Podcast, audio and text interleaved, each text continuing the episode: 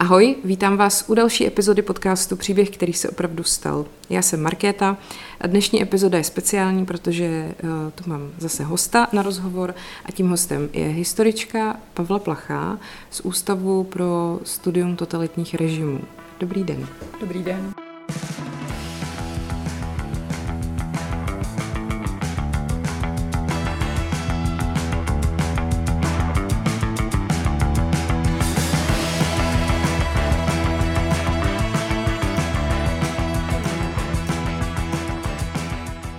Já jsem si vás pozvala, protože jsem, eh, vlastně mě zajímá, jak probíhá badatelská práce člověka, který dokáže zjistit něco o tom, co se dělo před 80 lety a pak to vydat jako knihu. Jsou tam fotografie, jsou tam svědectví lidí, jsou tam vyprávění. Jak se taková věc dělá, jak dlouho to trvá a a tak můžete, protože ten příběh, který se opravdu stal, k tomu se potom dostaneme, co byste třeba zpracovala do knihy z Přetrhané životy, říkám to správně. Ale nejdřív mě, mě zajímá eh, tady to, ten proces té práce, jak to vlastně funguje. Tak nejdřív si musíte vybrat nějaké téma, což je asi to zásadní, ten zásadní krok. A potom, teď, teď to bude trošku znít i jako nějaká lekce pro začínající historiky nebo pro studenty historie, ale zvolíte si téma a potom zjišťujete, eh, jak to téma vůbec uchopit. Mm-hmm. Hledáte nějaký způsoby, eh, hledáte třeba prameny, které jsou k tomu tématu k dispozici a vlastně si osaháváte terén, jestli vlastně je vůbec možný třeba to téma zpracovat, což, mm-hmm. což je takový ten počátek. No a když už se ho tak jako utvoříte, tak uh, jdete do těch archivů, a začínáte pracovat eh, s dokumenty, studujete literaturu, která třeba k tomu tématu vyšla do dosavadní doby, nebo s literaturu, která se jí nějakým způsobem dotýká a takhle postupujete dál a dál. Je to vlastně takový dlouhodobý proces. Hmm. Takže do toho spadá třeba i uh, nějaký dobový tisk, nebo ty, ta pramená základna, se kterou třeba já konkrétně pracuji, je hodně široká. Jsou to prostě dokumenty úřední povahy, mm-hmm. které třeba vznikly z provinience různých jako eh, státních institucí, různých třeba spolků, eh, jsou to dokumenty, ale takzvané ego dokumenty, jak říkají historici, mm-hmm. to mhm. jsou ty, které vzešly vlastně nějak od nějakých od lidí, jsou to třeba jejich dopisy, korespondence, mm-hmm. nějaké poznámky. Pracuji samozřejmě i s dobovým tiskem, takže mm. ta mhm. škála je hodně široká. Mm. A stalo se třeba, že jste si takhle vybrala téma, uh, událost, ale pak jste to musela nechat, protože prostě nebylo z čeho čerpat, jako nebyly prameny? Uh, úplně takhle, jako že bych měla nějaké téma, které bych musela úplně definitivně opustit, to ne, ale mm. třeba právě u tématu československých žen v Ravensbrücku, což je asi moje dos, do dosavadní doby největší téma, tak tam jsem si ho musela hodně dlouho osahávat a hodně dlouho hledat cestu, jak ho vůbec uchopit. Mm-hmm. A mm, vlastně teprve až byl to takový dlouhodobý proces, ve kterém já jsem zjišťovala, jestli jestli vůbec se dá zpracovat, jakým, do jaký hloubky vlastně vůbec můžu jít a mm. tak dál. Takže to se pak upravovalo hodně a konzultovala jsem to třeba se svojí tehdejší jako, mm, vedoucí té dizertační práce, protože to původně vzniklo mm-hmm. jako dizertační práce, takže to, k tomu byly ještě různé diskuze i vlastně s kolegy třeba tehdy na mm. doktorském studiu, takže je to, je to opravdu takový dlouhodobější proces, to téma se jako upravovalo, hledaly se cesty, kterými jít a nakonec vlastně to a když srovnám ten moment, kdy třeba jsem poprvé nad tím tématem začala uvažovat a tím, kdy, kdy pak vyšla ta knížka, tak to jsem byla někde úplně jinde už mm. od toho začátku. A jak dlouho to trvalo? Od, od té no, prvotní myšlenky po to, kdy ta knížka vyšla? Uh, tak přibližně deset let. Hmm. já vydám knihu jednou za rok, takže tohle já vůbec nechápu, ale je to beletrie, takže to je něco jiného. A mě totiž hrozně uh, u té vaší knihy, co vyšla na podzim, říkám to správně, že? Uh, je to právě o uh, ženách uvězněných uh, v Ravensbrücku, československých ženách, ale myslím, že tam jsou nejen československé ženy, že, že je to i o, nebo pohraničí Těšínsko, židovky. Hmm. Já říkám tomu československé hmm. ženy a tam vlastně zahrnuji do téhle skupiny ženy všech národností Jasně. z toho jako prvorepublikového Československa, čili tam nejsou jenom národnosti Češky, hmm. ale jsou tam třeba i Němky z Československa nebo ženy z Těšínska, které mm-hmm. dost často mm-hmm. teda měly polskou národnost ale zahrnula jsem tam třeba i Slovenky, protože jsem si, nebo ženy ze Slovenska, spíš abych byla přesnější, abych vlastně tam jakoby uchopila celou, celou tu škálu těch mm. různých osudů eh, žen z první republiky. Mě na tom zaujalo a, a to je asi i ten důvod, jeden z důvodů, proč jste to zpracovávala, že to je právě téma žen, eh, že to je něco, co se opomíjelo doteď v podstatě. A eh, myslíte si, že je to opomíjeno, nebo bylo to opomíjeno právě proto, že jsou to v úzovkách jenom ženy, že prostě v naší společnosti je to trošku tak nastavený. Moji posluchači ví, že já jsem uh, feministka, takže to takhle vnímám už dlouho a vždycky to všude zdůraznuju, ale uh, myslíte si, že to je, že to je proto, že kdyby se tohle dělo mužům, tak uh, už o tom dávno všichni víme? To si úplně tak jistá nejsem, je, protože ty dějiny koncentračních táborů jakoby mužských třeba hmm. v našem prostředí taky nějak příliš zpracovány nejsou. Ale určitě to nějakou roli hrálo, protože tak jako oni vůbec dějiny jsou hlavně, se vždycky psali vlastně z pozice hlavně těch politických dějin nebo pak hmm. hospodářských dějin a, a těm dominovali vždycky muži, hmm. takže oni jako a priori jsou prostě psány pro, o mužích a, a ty ženy tam vždycky hrají spíš takovou sekundární roli. Ale takže jako určitě v, to, v tyhle ty věci všechny spolu souvisí. Hmm. Ale uh, zrovna třeba konkrétně to téma koncentračních táborů si myslím, že uh, se ta, ta malá míra té zpracovanosti, uh, jakoby nějaký, nějaké systematické zpracovanosti, že se týká i těch mužských táborů mm. v našem prostředí. Ale přesto nemáte pocit, že tohle téma je okolo, nebo takhle jako všude okolo nás, ve všech knížkách, teď myslím v beletrii, ve filmech, je to jako vlastně hrozně populární na to, jak strašlivý období to je, ale uh, co se o tom zrovna tuhle bavili s kamarádkama, že už existují snad úplně všechny jako publikace s názvem eh, v Osvětimi, nebo s Osvětimi, že prostě Tater s Osvětimi, eh, zdravotní sestra s Osvětimi, že je toho až moc. Já mám pocit, že když vidím publikační plán vydavatelství, tak každý měsíc je tam aspoň jedna knížka, která se týká eh, nějakého života v koncentračním táboru, ale jako beletristická, ne, ne čistě jako historická, že paradoxně teda toho vychází tolik, ale vlastně o tom pořád nevíme všechno. To, no právě, to je možná jakoby ten problém, že mm. hodně to směřuje tě tou beletristickým, beletristickým směrem, hodně se právě píšou třeba vzpomínky, ale mm. to je hmm. vždycky, nebo dost často je to právě jenom nějaký jeden, jeden pohled, je to, je to něco úzce jakoby zaměřeného na jeden osud nebo na několik osudů a tak podobně. Ale uh, myslím si, že právě pokud jde o tu historickou práci, tak nám tady chybí nějaký, uh, speciálně teda v té naší české perspektivě takové nějaké komplexní uchopení té mm-hmm. látky. Mm-hmm. Uh, ono to má taky řadu jako důvodů určitě. Ono uh, svou roli třeba hraje to, že za uh, minulého režimu, tedy v době komunistického režimu, to téma bylo to téma koncentračních táborů bylo hodně spolitizované. Mm-hmm. Vůbec téma druhé světové války, odboje a tak bylo mm-hmm. hodně spolitizované. A lidi už tím byli tak jako otrávení a měli pocit, že už to je vlastně něco, co už, k čemu se už nechtějí vracet, anebo už, už je to tak zpracované, že už tam není hmm. na, eh, co nového najít. Ale mě právě na tom tématu v tom Ravensbricku uh, překvapilo to, jak málo jsme toho vlastně věděli o těch československých ženách. Mm. Že jenom říct, kdo tam teda vlastně vůbec byl, mm. které ženy, jaké skupiny žen tím táborem prošly, co to pro ně znamenalo, jaká to byla pro ně životní zkušenost. Takže takhle jakoby zásadní otázky ještě úplně jako definitivně hmm. nebo alespoň nějak z velké míry zodpovězeny nebyly. Hmm. A ten Ravensbrück, pokud to chápu správně, byl čistě uh, ženský tábor? On byl uh, tam v Ravensbrücku byl velký ženský tábor, byl to hmm. centrální tábor uh, nacistické říše pro ženy, určený speciálně až do roku 42 prakticky jediný. Mm. Ale vedle toho tam existoval ještě jeden menší tábor, ve kterém byli vězněni muži. Takže hmm. to nebyl, jako v Ravensbrück není pouze ženský tábor, ale byl tam i, byla tam i část toho tábora, kde byli vězněni muži. A pak do toho komplexu patřil ještě uh, tábor, který, uh, kde byly internovány nezletilé dívky, které vlastně měly nějaké hm, problémy výchovné, nebo mm-hmm. který byl učím vlastně pro takovou jakoby problematickou mládež. Mm-hmm.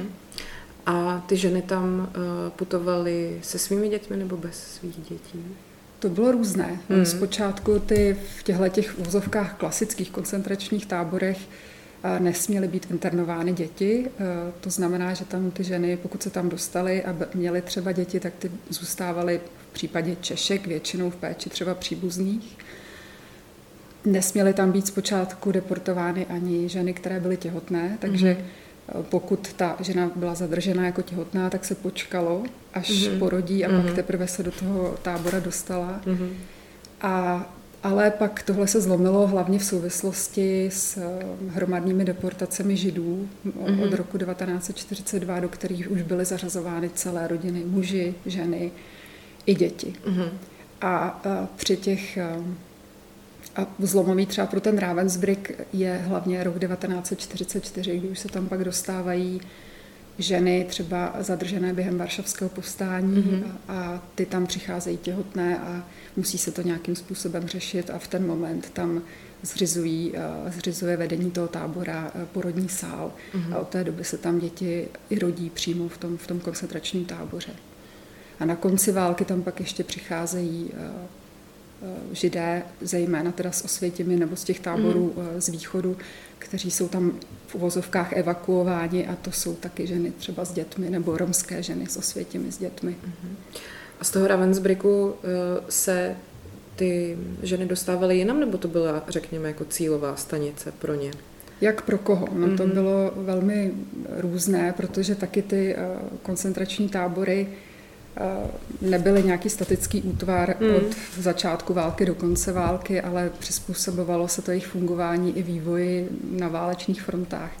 Takže eh, pro některé ženy to sílová stanice byla, z Ravensbrücku dál, dál už deportovány nebyly, jiné ženy odtamtud byly posílány třeba dál do Osvětimi, do Lublinu, do dalších táborů a hodně se to změnilo právě v roce 1943, kdy už vznikalo pak hodně pracovních poboček, kdy ty, ti vězni těch koncentračních táborů byli posíláni potom mm. na práci do různých továren a vznikalo hodně jako pobočných táborů a pak ty ženy většinou byly, pokud byly práce schopné, tak byly posílány tady do těch, do těch mm. pobočných komand. A uh, jaký bylo teda, řekněme, to národnostní složení v tom, v tom táboře? Tam byla většina Češek a pak třeba míň, nevím, uh, hádám. Je to uh, tak převážnou většinu těch eh, vězněných žen, když to vezmeme z celkového počtu, hmm. protože samozřejmě se to měnilo hmm. i v, na, před válkou, to byly převážně Němky, když eh, vlastně vypukla druhá světová válka, tak začalo přibývat i jiných národností. Takže tou nejpočetnější skupinou v těch celkových počtech byly Polky. Mm-hmm. A pak taky ženy ze Sovětského svazu. Ty mm-hmm. Češky v tom celkovém množství zas tak jako vysoký počet netvořily, ale to souvisí jednak i s velikostí vůbec našeho, našeho území. A, a, takže jako české ženy, já odhaduji ten jejich počet přibližně na pět tisíc, nebo mm-hmm. československé ženy, protože do toho započítávám třeba i ženy židovského původu deportované ze Slovenska tak eh, tady, tady mluv, odhaduju to na těch pět tisíc, přičemž ten celkový počet žen, které prošly Ravensbrickem ze všech národností, se odhaduje zhruba na 130 tisíc. Mm, když teda ty ženy v tom táboře byly, tak předpokládám, že pracovaly, pokud byly schopny práce. A co dělali?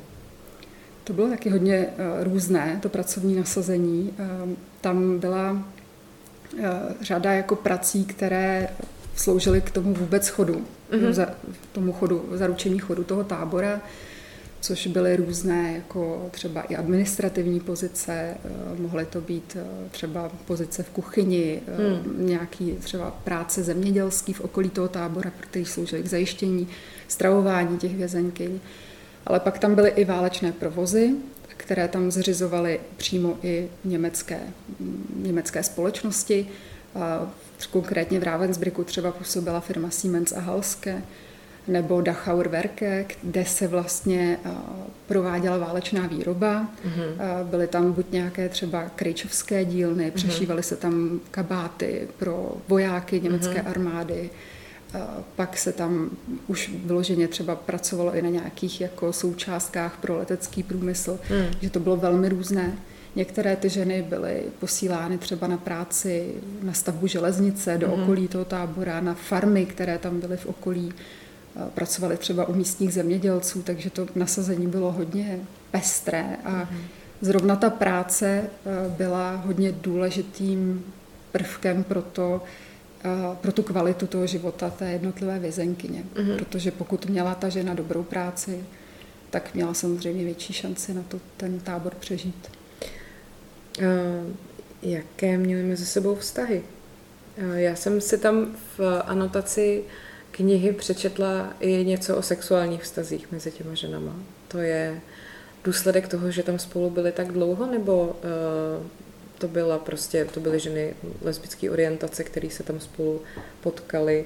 Jak to tam jako fungovalo? Uh, jako bylo tam mezi něma přátelství, nebo nedovedu vlastně to odhadnout, jak by to tak mohlo být.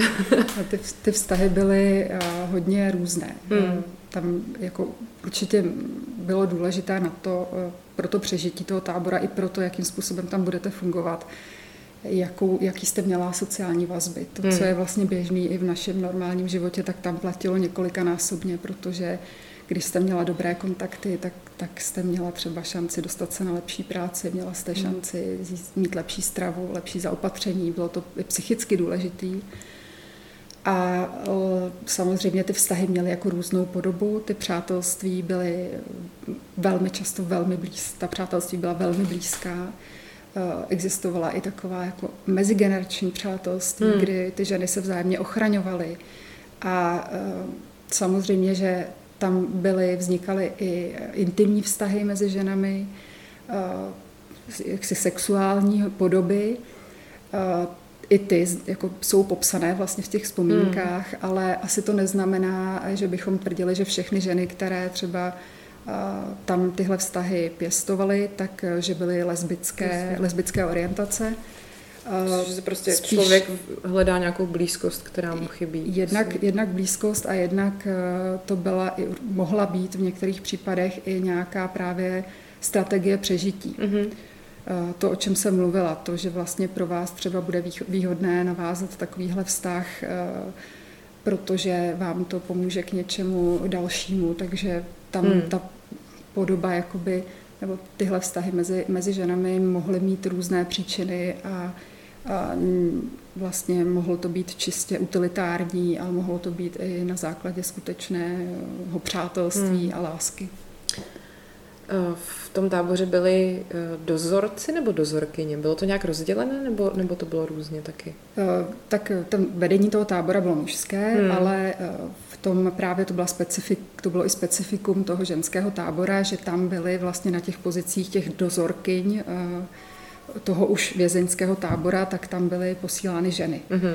A přímo ten Ravensbrück sloužil i jako školící středisko pro Aha. ženské dozorkyně, takže tam vlastně pokud eh, byla nějaká žena získána na práci dozorkyně koncentračního tábora, hmm. tak byla poslána na to školení do Ravensbrücku a pak třeba byla hmm. přidělena do nějakého toho, toho pobočného tábora. Hmm. Uh, představuju si správně, že to tam v uvozovkách nebylo tak drsný, jako v eh, takových těch ostatních koncentračních táborech, těch proslulejších, řekněme, Osvětím, uh, Treblink a podobně? Uh, to bych uh, vlastně taky jako odlišila vás od, uh, od té třeba, to se taky měnilo v čase. Hmm. Prostě, uh, Něco jiného byl Ravensbrück v roce 1939, mm-hmm. něco jiného byl Ravensbrück na jaře 1945. Takže po určitou dobu to určitě, a to na, takhle popisují vlastně i ty ženy ve svých vzpomínkách, které třeba prošly oběma těma tábory, které mm. prošly ženským táborem v Osvětimi, mm. tak když to srovnávali, tak psali, že to ne, že ten Ravensbrück byl vlastně mnohem mírnější mm. tábor, byl snesitelnější.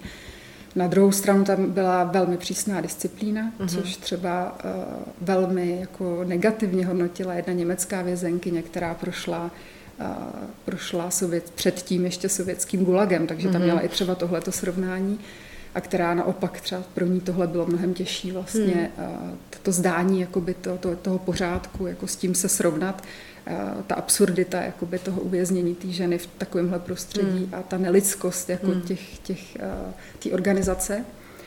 Ale potom právě v tom, zejména v tom roce, konec roku 1944 a jaro 1945, tam už opravdu ten Ravensbrück se stal místem obrovského utrpení, mhm. protože mm-hmm. jednak ten tábor byl přeplněný právě v důsledku těch evakuačních transportů s Osvětimi a z dalších táborů a jednak i s těmi evakuačními transporty tam přicházely zejména teda židovské ženy, které na tom byly velmi špatně, mm. protože už vlastně byly ve špatném zdravotním i fyzickém stavu eh, z té osvětimi, teď ještě vlastně po, po těch pochodech a transportech smrti vyčerpané. Takže ten tábor byl přeplněný, začaly se tam šířit eh, infekční choroby, eh, některé ty ženy tam opravdu přebývaly v katastrofických podmínkách. Mm a zároveň se tam vlastně už docházelo i v, tom, v těch posledních měsících selekcím, kdy ty ženy, které už vlastně na tom byly velmi špatně zdravotně, byly posílány do plynové komory, která tam vznikla mm. v lednu 45, anebo byly vražděny v tom přilehlém táboře za pomoci injekcí medicamentů nebo zkrátka ponechávány svému osudu. Hmm. Když jste říkala, že pak už tam vlastně byly posílené i ženy eh, těhotný nebo s dětma, tak eh, jak to vypadalo, když žena teda porodila dítě v eh, koncentračním táboře? Co, co se pak dělo s tím dítětem? Byli spolu nebo to bylo nějak byly od sebe jako oddělený nebo dostávala nějakou péči, aspoň nějakou základní? Konkrétně v tom Ravensbricku tam jako, eh, to, to je zajímavý, to je zajímavá otázka, protože eh, o tom psala vězeňská lékařka Zdena Nedvědová, která mm-hmm. pracovala eh, v té vězeňské nemocnici, které se říkalo Revír a právě tam měla na starost i péči o ty, o ty novorozené mm. děti, o ty porody. A ona to srovnávala, měla srovnání s osvětimí a to její srovnání bylo vlastně velmi jako otevřené, ale zároveň kruté, kdy ona psala, že v těch vzpomínkách že Ravensbrück nebyl, nebyl osvětím v tom smyslu, že v Osvětimi si nikdo na nic nehrál a tam prostě, když se dítě narodilo, tak bylo prostě rovnou zavražděno. Zatímco v Ravensbrücku byla těm matkám po určitou dobu ponechávána naděje, že to dítě vlastně může přežít. Ti kojenci tam byli nějakou chvíli ponecháváni po porodu s těmi matkami, ale ty mhm. matky většinou neměli vlastně mléko hmm. z, jako z jasných důvodů a ty děti vlastně po několika třeba týdnech nebo měsících umíraly na podvýživu. Takže ta vlastně ta falešná naděje, ona to takhle hmm. psala jako lékařka, pro ně viděla vlastně jako nějaký eh, jako vlastně horší, než, hmm. než hmm.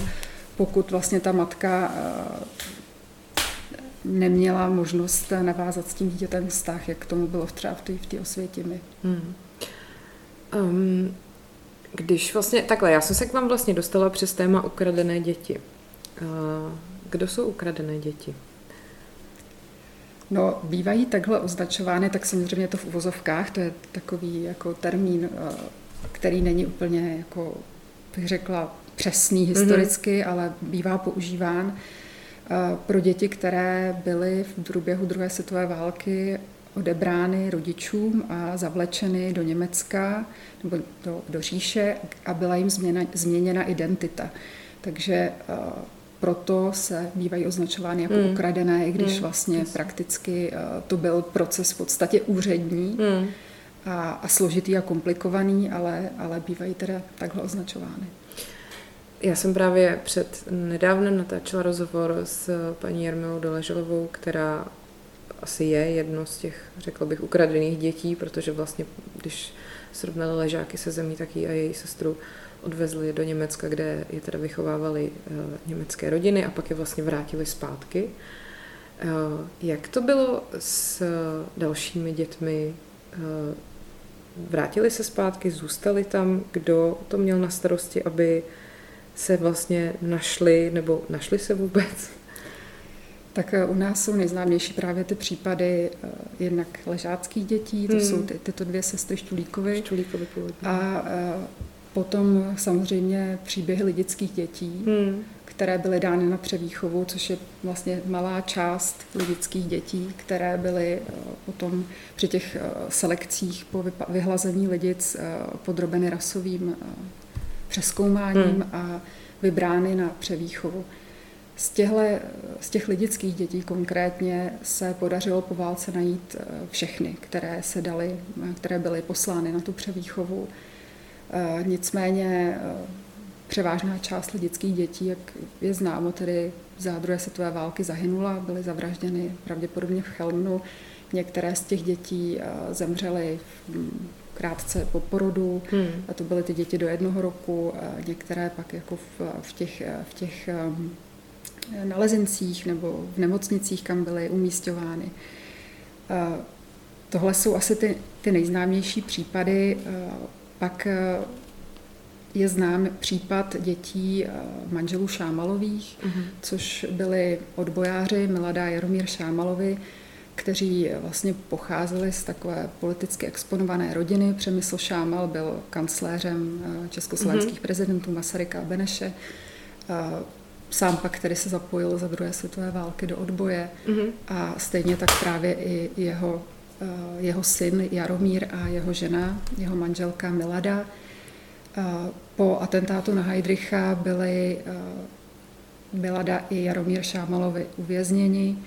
Jaromír Šámal byl popraven a Milada Šámalová byla poslaná do Ravensbrücku. Mm-hmm. Jejich dvě malé děti byly podrobeny právě také těm rasovým měřením. Dostali se stejně společně s částí lidických dětí do lodže a do domova v Puškau a byly právě vybrány na převýchovu a následně tedy svěřeny do pěstounské péče, hmm. do německé rodiny. I ty se podařilo po válce najít. Ty způsoby toho hledání dětí byly v těch prvních poválečných měsících hodně chaotické, protože hmm. se ani neznal, nebyl znám ten osud těch hmm, dětí, hmm. ono se nevědělo vlastně, co se stalo se všemi lidickými dětmi. Na to se přicházelo všechno až postupně. A, a Pracovali na tom československé úřady, pracovali na tom jednotlivci, třeba v případě těch dětí manželů Šámalových. To byl výsledek velice intenzivního hledání bratra té hmm. Milady Šámalové, hmm. který se zvrátil z vězení po válce a snažil se ty děti najít a hmm. nakonec se mu to podařilo. Už Čulíkových to myslím dědeček. No, no tak samozřejmě hráli hmm. právě velkou roli i ta, ta, hmm. jakoby ta snaha těch, těch příbuzných hmm. potom ty děti najít. Ale u těchto dětí všech se to podařilo.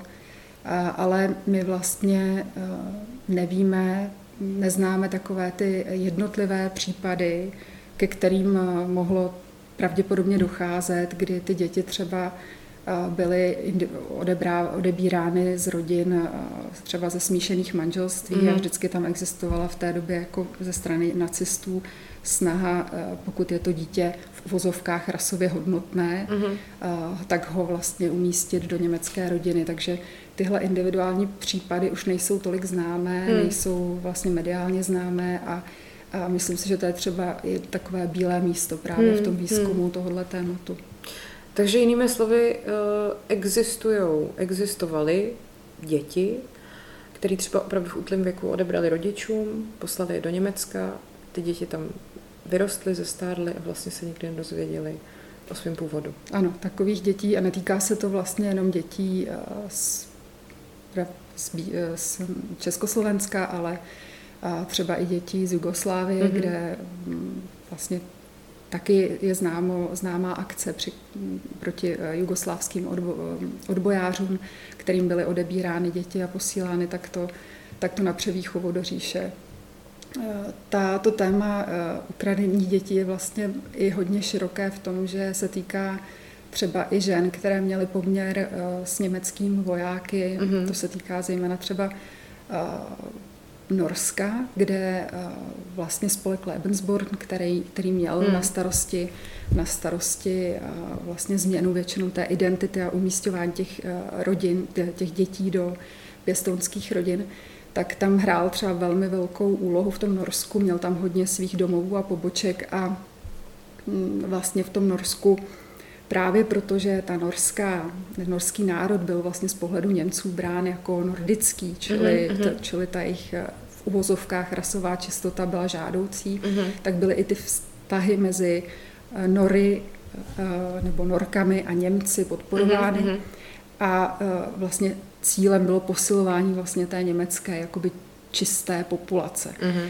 A těch dětí vlastně v tom Norsku, kterých se to týkalo, bylo, bylo třeba kolem 12 tisíc, hmm. čili to už jsou pak taky velmi vysoké počty a jsou to děti, které třeba také neznají uh, svůj původ, hmm. uh, které vlastně se navíc ještě po válce v tom Norsku se setkávaly s jako nevraživostí hmm. svého okolí. Hmm. Byly označovány jako německé děti, děti německých úzovkách dě, děvek, mm-hmm. jak byly nazývány mm-hmm. jejich matky a tak podobně. A vlastně té nějakého jako uznání se dočkali až, až o řadu desítek let později. A e, našla jste um, taky nějaké příběhy se šťastným koncem? Protože uh, téma podcastu je vždycky příběh, který se opravdu stal a já často mám pocit, nebo jsem o tom přesvědčená, že ta realita bývá mnohem jako zajímavější než fikce a že někdy ty příběhy, které se doopravdy odehrály, by člověk nevymyslel ani do filmu a ťukal by se na čelo, že to vůbec prostě není možné, že se to stalo. Tak mě zajímá, jestli máte nějaký takový příběh, na který jste narazila uh, díky tomuhle, nebo něco, něco třeba shledání matky s dítětem po, po té válce, ona byla v Ravensbricku, ale pak se s tím dítětem shledala zpátky, nebo možná, no, nevím. Doufám, že něco takového existuje. Jo, jo, tak je to třeba ten případ té Milady Šámalové, mm-hmm. která vlastně se s těmi dětmi setkala měli uh, potom i dobré kontakty s tou pěstonskou rodinou v Německu. Mm, byli, ty, mm. byli schopni vlastně se pře, přenést přes, přes tu minulost a, a vlastně spolu vycházet, takže to je určitě příběh se šťastným koncem, ale mm. samozřejmě, že ty šťastný konec, co to znamená, že ty, ty mm. vztahy uh, byly narušený tou válkou. Mm. A hm, já mám teda eh, jeden příběh, který považuji za šťastný konec, protože ten konec vlastně nastal až teprve nedávno. Mm-hmm. A to je sice není příběh ukradeného dítěte, ale příběh eh, jedné paní, která se narodila v roce 1940, eh, jedné odbojářce, kterou nacisté po tom porodu poslali do Ravensbricku. A ten otec eh, téhle té dívky, eh, ten před nacisty uprchl a eh, do Velké Británie a bojoval potom v řadách Československé zahraniční armády proti Němcům. Mm-hmm. A potom se v Anglii oženil a měl tam další rodinu. Mm-hmm. Ta maminka té holčičky zemřela v Ravensbricku a po válce ten tatínek přijel, aby si tuhle tu holčičku sebou vzal do Anglie, mm-hmm. ale prarodiče té holčičky, rodiče té maminky mu to nedovolili. Hmm. A od té doby eh, on už nikdy tu, on už se nikdy s tou svojí dcerou neviděl, on se vrátil do Velké Británie, udělal hmm. tlustou čáru za minulostí. Hmm. A vlastně já jsem se zabývala tím příběhem, aniž bych nejprve znala všechny ty okolnosti toho příběhu, poskládala jsem tu mozaiku hmm. a, a pak jsem uh, zjistila, že jednak, že ten otec má v Anglii ty potomky, kteří se mi ozvali a jednak se mi podařilo nakonec najít i tuhle tu paní, tu holčičku narozenou v roce mm-hmm. 1940. A díky tomu článku, který jsem pak napsala, tak jsem oni mohli sejít a mm-hmm. propojit. Oni o sobě nevěděli. Mm-hmm. Takže to, to je pro mě šťastný konec. Mm-hmm. A uh, teď v červnu jsem byla jsem tu paní doprovázela na první osobní setkání s těmi sourozenci do Velké Británie. Že musí být přes 80 už. No, je dneska mm-hmm. 82. Mm-hmm. No. A ona vlastně v těch svých 82 letech se poprvé setkala se svými pěti sourozenci. Ty A uh, mě na tom příběhu úplně fascinuje to, jak oni to přijali. Mm-hmm. Všech těch pět sourozenců v té Británii, i tahle ta paní, mm-hmm.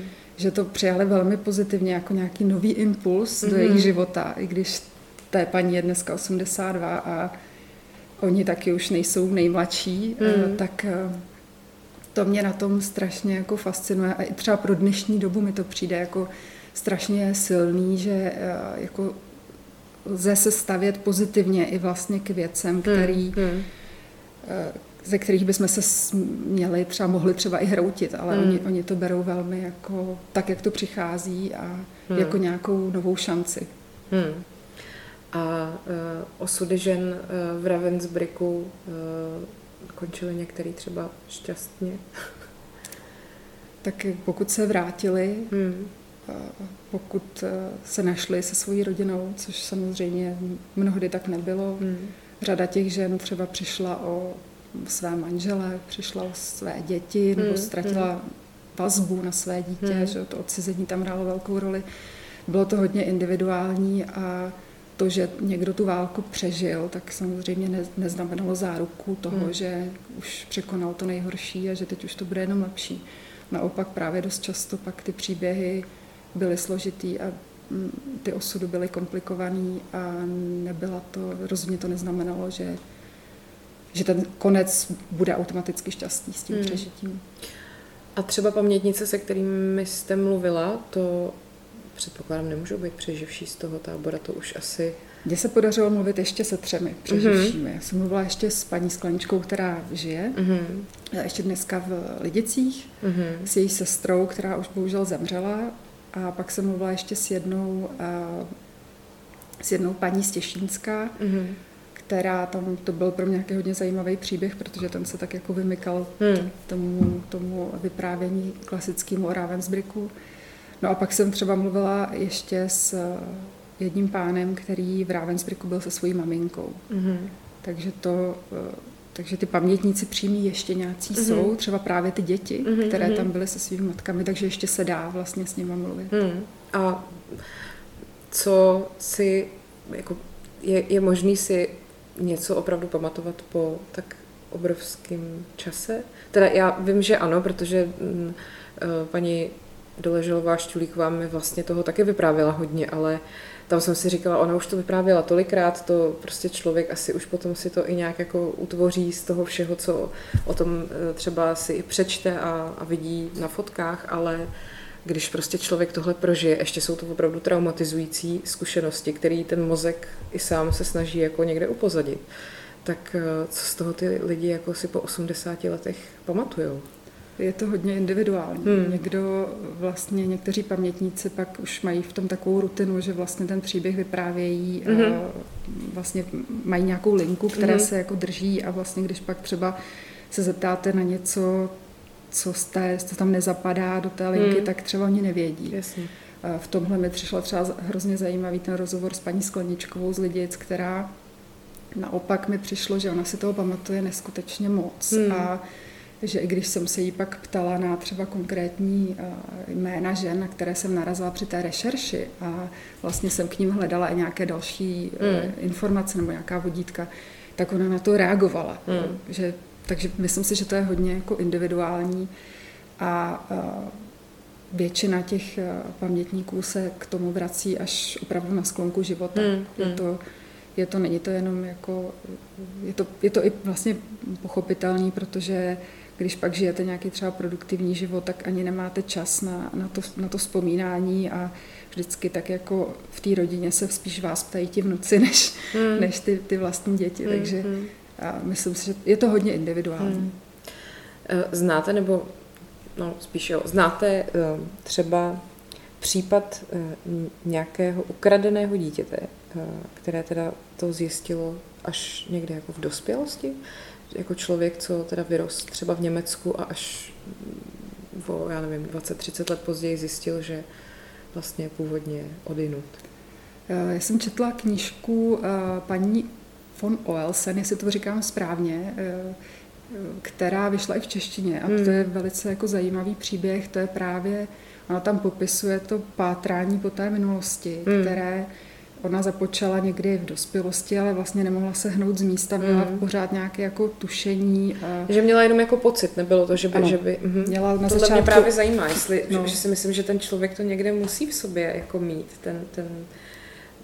Nedovedu si představit, že ne, ale těžko hmm. říct. Hmm. Ona tak jako nacházela různé indicie, třeba našla hmm. nějaký dokument doma, navíc ona jako i v té, v té rodině, ve které vyrůstala, tam to úplně nefungovalo, takže hmm takže to, to, byl to jako dlouhý proces, který se vlekl několik desítek let a mm. ona tam vlastně popisuje, že pak, eh, že se třeba nemohla hnout z místa, už z toho byla vyčerpaná, musela si dát pauzu a mm. několik let se mm. tomu vůbec nevěnovala. Ale pak eh, teprve eh, právě kontaktem s historikem Georgem Lilientálem, který se zabýval Lebensbornem a fungováním mm. tohoto spolku, tak ona se dostala k dokumentům a dostala se k tomu, vlastně díky tomu výzkumu jeho hmm. a tak zjistila, že je vlastně jedním z, že je vlastně dívka, která pocházela původně ze Slovinska, kde hmm. byla odebrána rodičům. Setkala se i nějak s tou rodinou, sice ne přímo s hmm. rodiče už nežili, ale s nějakými příbuznými. Je to, myslím, hodně zajímavý, protože právě je vidět, jak, jak hodně tohle vlastně naruší ten život, jak, jak vlastně je těžký, i když to třeba zjistíte, se s tím vůbec vyrovnat hmm. nebo navázat vztahy s někým, s někým z rodiny, kterou hmm. jste, ve které jste se nikdy nepohybovala, hmm. úplně v jiném prostředí. Takže tohle je třeba popsaný příběh. A oni, eh, ti lidé, kteří pátrají po té minulosti v Německu, založili i takový, eh, po své minulosti založili mm-hmm. spolek vlastně mm-hmm. těch ukradených dětí a vzájemně se jako podporují mm-hmm. a mhm. v tom, v tom pátrání po té minulosti. Někomu se to podařilo, někomu ne. Hmm. Je, to, eh, je to právě mm, něco, co vlastně ovlivňuje ty životy lidí až do dneška, hmm. když se to hmm. už stalo před těmi 80 lety. Co pro vás třeba bylo nej, překvapivější zjištění eh, v, týhletý, v tomhle tématu? No, jako myslíte teď úplně celkově ten Ravensbrück, mm, nebo... Mm, jo. Uh, já nevím, je, toho bylo strašně moc. Mm-hmm. To, bylo, to bylo prostě, pro mě to bylo jako objevování spousty nových věcí, protože uh, já jsem vlastně s každým tím příběhem, který jsem třeba v tom, k tomu Ravensbrücku nacházela, tak jsem, se mi rozrůstala ta škála těch lidí, těch žen, které hmm. tím táborem jako prošly.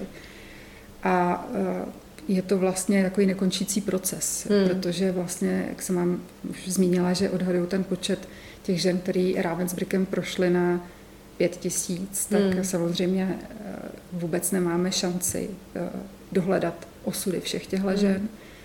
Těch stop jakoby vůbec po ženách je v dějinách méně než po mužích. Takže to je další věc. Eh, pátrat po ženských osudech je vždycky těžší a, a souvisí to třeba už jenom s tím, že ty ženy většinou mají třeba dvě jména. Už jenom to, to je, což, což je čistě praktická věc, mm, ale to mm, pátrání mm. třeba to komplikuje. Takže je to, je to takový jako nekončící proces, takže mě vlastně, pro mě je to pořád jako objevování mm. něčeho a těžko bych řekla nějaký teďko jednu mm. shocking věc, která, která jako mě mm.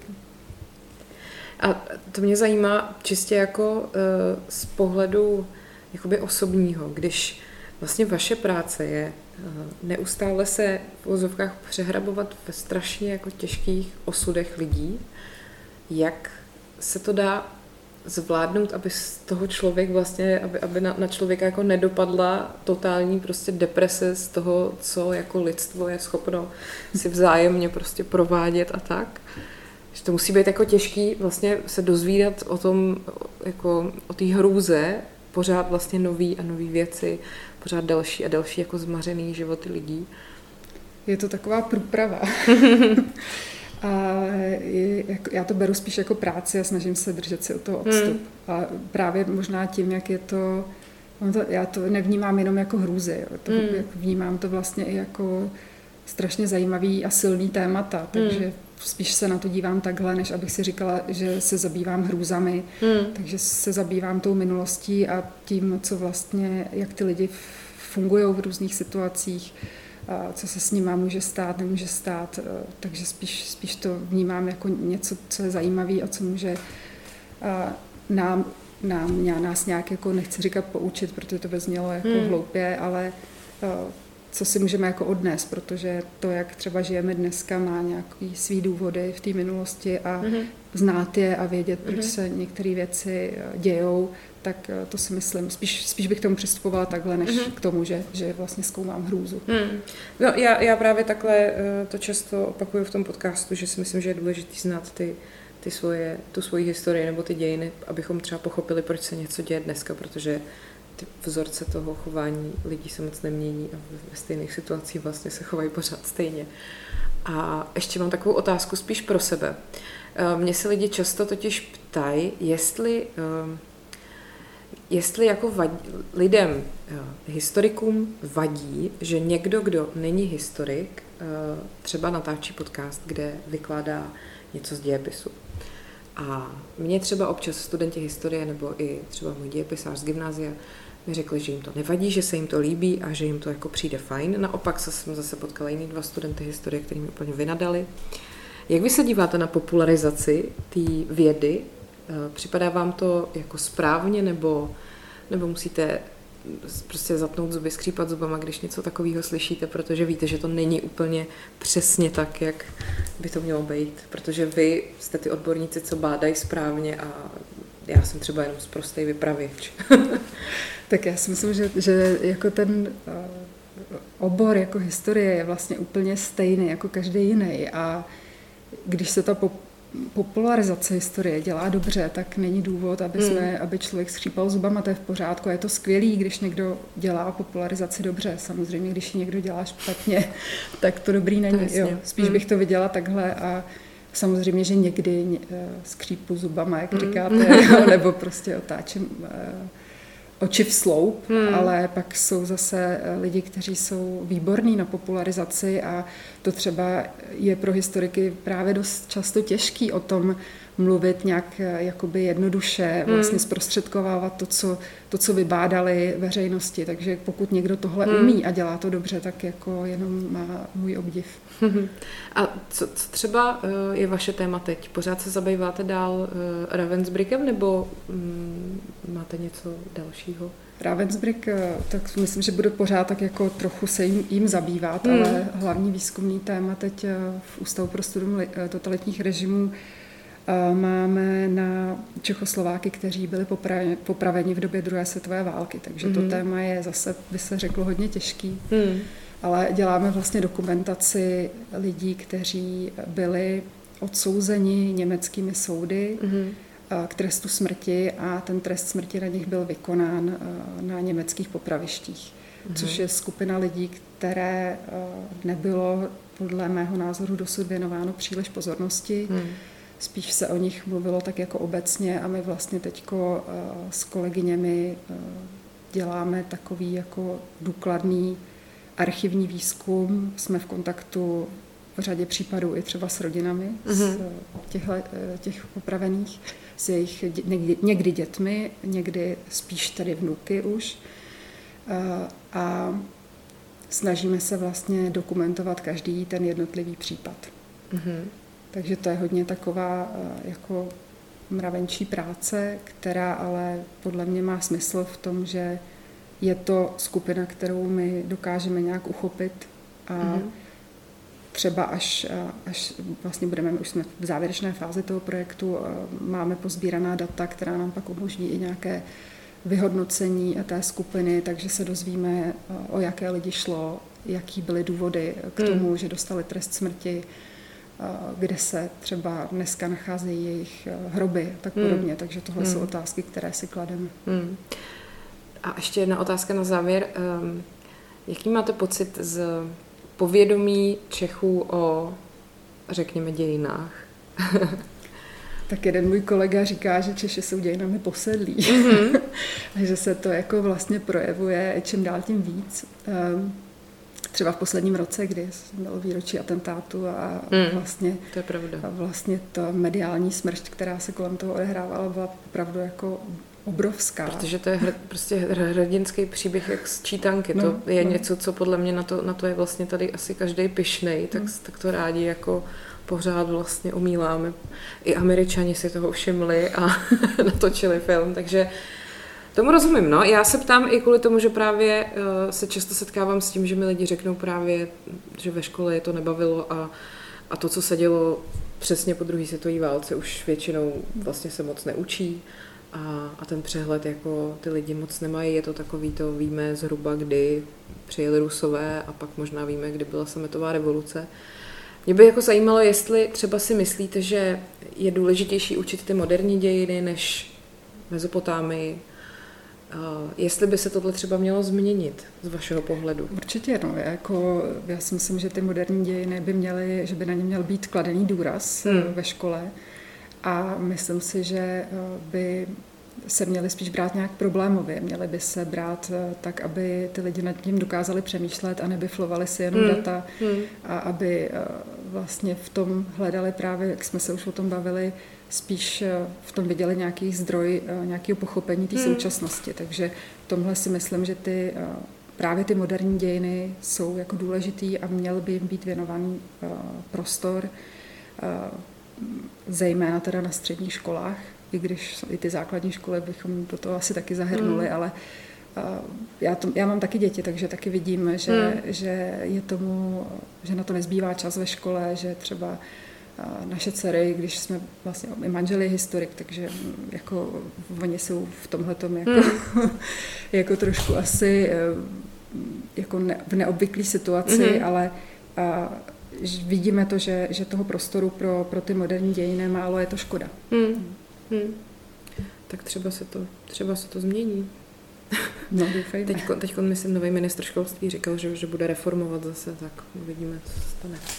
Já vám každopádně moc děkuji za rozhovor. Uh, mluvila jsem se svým hostem, což byla historička Pavla Placha z Ústavu pro studium totalitních režimů. A vám děkuji za pozornost, vám děkuji, že jste přišla, že jste se mnou povídala. Děkuji za pozvání. A mějte se hezky a ať je váš život příběh, který se opravdu stal.